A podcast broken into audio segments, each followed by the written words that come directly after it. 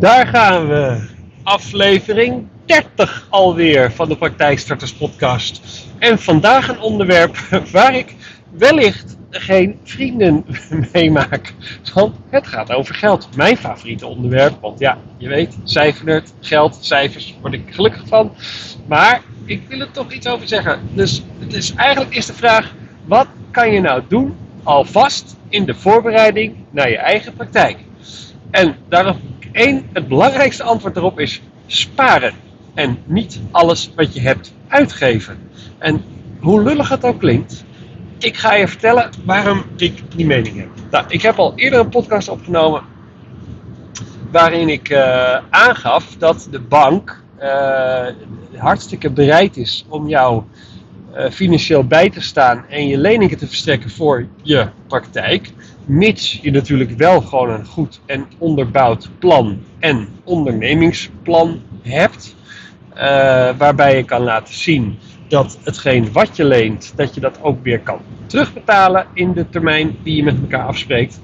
Um, dus dat, even ervan uitgaan dat dat in orde is. Maar dus de bank zegt wel van ja, wij willen best investeren in jouw praktijk. Althans investeren, geld aan jou lenen. Maar wij verwachten wel van jou als ondernemer uh, dat je daar ook een bijdrage in levert. Um, dus hoeveel spaargeld heb je?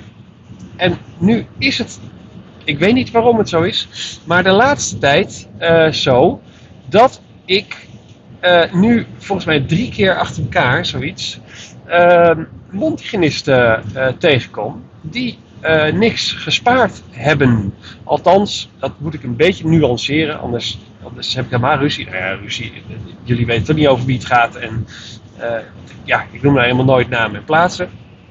En als ik een naam in de plaats noem, dan is het een fictief. Die heb ik zelf verzonnen, want je zal nooit een link vinden tussen met wie ik zaken doe, zeg maar. Uh, maar uh, dit zijn allemaal mondhygiënisten en ook nog één tandarts sprak ik laatst. En die hebben um, ja, een huis gekocht vorig jaar en uh, daar flink in verbouwd. En daar is eigenlijk al het spaargeld naartoe gegaan. Uh, wat niet heel gek is, want ja... Joh, de, de, de rente is ook weer gestegen inmiddels. Uh, ik zag laatst een offerte van een bank voorbij komen. Die was zo'n vijf komma vijfenzestig procent. Nou, een jaar geleden zaten we uh, nou, ongeveer drie procent daaronder. Uh, dus als je dan toch gaat verbouwen thuis en je hebt geld liggen wat daar op dit moment niks ligt te doen, dan is het niet heel gek dat je zegt van weet je wat, uh, laat die dure hypotheek maar zitten. Ik betaal het zelf wel.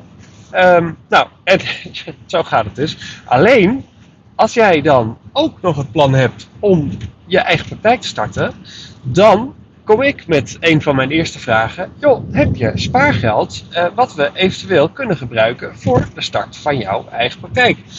En dan hoor ik nee. En het, het eerste ook te zeggen is, nou nee, dat is, daar kan ik niet mee aankomen bij de bank. Want nee is echt te weinig. Uh, dus er moet wel iets zijn. En dat iets, dat kan tienduizend, vijftienduizend of twintigduizend zijn. Maar in ieder geval, uh, dat is al meer dan, dan niks, zeg maar. dus, dus ik zeg, joh, kan je het niet ergens lenen? En er is gelukkig altijd wel familie of vrienden of, of nou, zoiets waar je dan wel in ieder geval iets kan lenen. Maar eigenlijk is mijn tip dat als je uh, nu al weet dat je, maakt niet uit wanneer, een praktijk wilt gaan beginnen. Ja, morgen is een beetje heel snel, maar stel je bent nu net afgestudeerd. En je zegt van joh, ik ga eerst twee, drie jaar werken om uh, het vak uh, mijn eigen te maken. Uh, om uh, snelheid en routine te krijgen. En als ik dan na, na die periode Uh, geleerd, ja, in ieder geval het vak onder de knie heb, uh, dan ga ik uh, uitvliegen en mijn eigen praktijk starten. Nou, geen slecht plan. Als je dat nu al weet, doe mij dan alvast het plezier en begin met sparen. Uh, en al is het maar, weet ik veel, vijfhonderd euro in de maand wat je wegzet, begin alvast iets te sparen. Want ja, vijfhonderd euro in de maand, uh, twee jaar lang, is toch twaalfduizend euro. Nou, is in ieder geval meer dan uh, dan die nee waar ik het net over had. En wat ik nu zie, en ik had, ik had van de week een, een mondhygiënist, daar maakte ik het, uh, het hele ondernemingsplan voor, inclusief de, de financiële prognoses. Uh, dus dan vraag ik ook altijd de jaarcijfers op van, uh, van, van, uh, van haar eenmanszaak. Want dan zie ik wat ze in de afgelopen jaren als Z Z P'er aan omzet heeft gedaan. Uh, en aan kosten heeft gehad. En hoe die, hoe die praktijk zich ontwikkelt. Nou, deze praktijk bestond al een aantal jaar.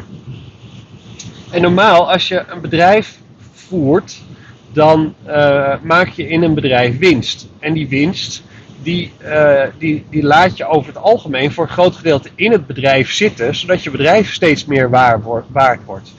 Maar deze uh, dame in kwestie, die had uh, niet alleen de winst volledig uh, opgesnoept uh, aan privéuitgaven, uh, maar ook nog eens meer dan de winst. Dus uiteindelijk werd het bedrijf, uh, haar eenmanszaak in dit geval, werd minder en minder waard.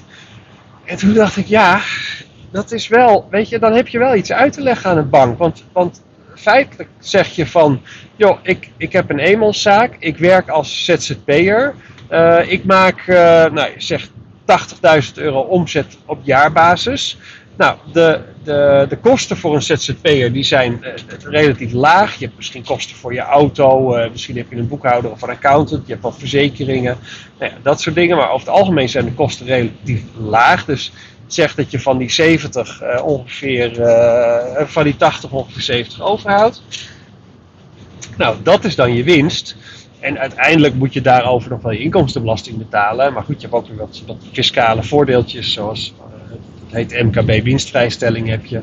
En je hebt uh, zelfstandigenaftrek, nou dat soort dingen.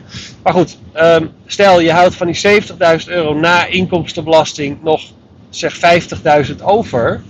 Um, ja, dan is het wel fijn dat die vijftig in ieder geval voor een gedeelte in je bedrijf blijft zitten. Kijk, je moet ook leven, hè? Dus je moet jezelf salaris uitkeren. Maar in dit geval was die, uh, die, die tachtig omzet, die was volledig Uh, ook weer uit de eenmanszaak gehaald als zijnde salaris voor de ondernemer. Ja, als je tachtig omzet draait en je haalt er ook tachtig uit als salaris, dus je ziet eigenlijk je omzet als winst, um, ja, dan gaat je bedrijf op een gegeven moment, uh, je gaat helemaal scheef lopen, want ja, je krijgt een, uh, in dit geval heet dat een negatief eigen vermogen.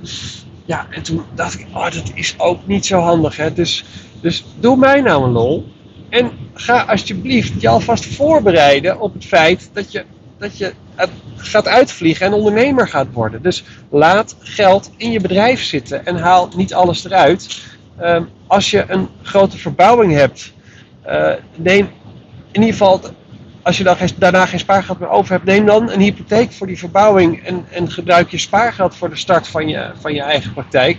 Want uiteindelijk gaat een bank daar toch om vragen. Dus, dus of je dat nou op je rekening hebt staan, wat ik liever heb, of dat je anders weer bij familie moet gaan lenen. Dus nou ja, dat is, dat is in ieder geval wat ik mee wil geven. Um, verder, genoeg over geld. Ik kan er nog uren over doen. uh, verder, um, wat kan je nog meer doen in de voorbereiding? Want ja, vaak ben je gewoon afhankelijk van, van wanneer je een, een geschikt pand gaat vinden. En je hebt natuurlijk al lang uh, voor jezelf uh, op papier gezet hoe die praktijk er dan in ieder geval uit gaat zien. Uh, maar wat kan je dan nog wel meer doen? Maar weet je, uiteindelijk als je je praktijk gaat starten, komen, je moet, je moet ook nog computers aanschaffen. Je moet... Um, Uh, ik wil altijd dat je een moodboard maakt, dus dat je een beetje een idee hebt van hoe de sfeer in je praktijk eruit gezien. En dat moodboard is ook heel handig straks voor je aannemer, want dan ziet hij ook waar je van houdt en wat je, uh, wat je voorkeuren zijn. Uh, je moet patiëntensoftware, nou er zijn ook een stuk of vier, vijf verschillende, dus die kan je ook alvast erin gaan verdiepen van wat, kan, uh, wat doet nou de een, wat doet nou de ander. Je kan alvast je gaan verdiepen in welke verzekering heb ik nodig, daar heb ik trouwens een heel handig lijstje voor. Uh, dus mocht je daar interesse in hebben, dan moet je me even mailen, remco at secondent punt n l. En op die manier kan je wel alvast wat voorbereidingen treffen.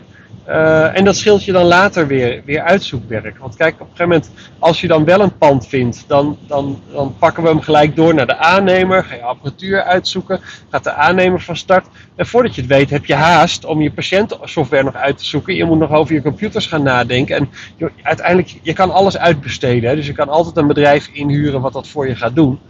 Um, maar ja, joh, sommige dingen kan je ook gewoon prima zelf. Je hoeft niet voor, voor alles hulp, uh, hulp in te huren, tenzij je dat heel graag wil. Uh, maar dat loopt financieel wel aardig in de, in de papieren.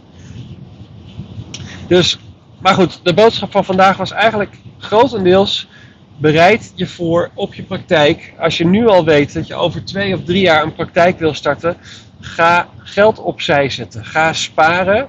Uh, ga ook bewuster met je geld om. Dus wat je nu als Z Z P'er uh, werkt, laat voor een groot gedeelte dat ook in je bedrijf zitten. Zodat de bank ook kan zien, hé, hey, daar wordt nu al gewoon een mooie winst gedraaid. Een groot gedeelte van de winst die blijft uiteindelijk in het bedrijf zitten. Dat vindt de bank, bank ook belangrijk om te zien. Uh, nou, en daarmee uh, staan we in ieder geval wat, uh, wat zekerder in onze zaak uh, richting de bank. Nou, en dat was, dat was eigenlijk mijn boodschap voor vandaag. Dus het is, het is een wonder. Dit is de kortste podcast ooit. Ik zit nog onder de elf minuten. Uh, maar goed, met mijn afronding ga ik er net boven. Uh, maar ja, dat is ook wel eens lekker, zo'n kort podcastje. Dus volgende week weer. Uh, heb je vragen, opmerkingen? Heb je uh, uh, dingen waarvan je zegt van nou, ja, bij mij is dat toch compleet anders en ik heb toch echt wel een, uh, een adviesje daarin nodig? Uh, dan bellen we, appen we, maakt niet uit. Stuur ik me dan even een mailtje naar remco at secondent punt n l. Uh, leuk dat je luistert. Ik hoop dat je weer veel aan deze podcast hebt gehad. En tot volgende week.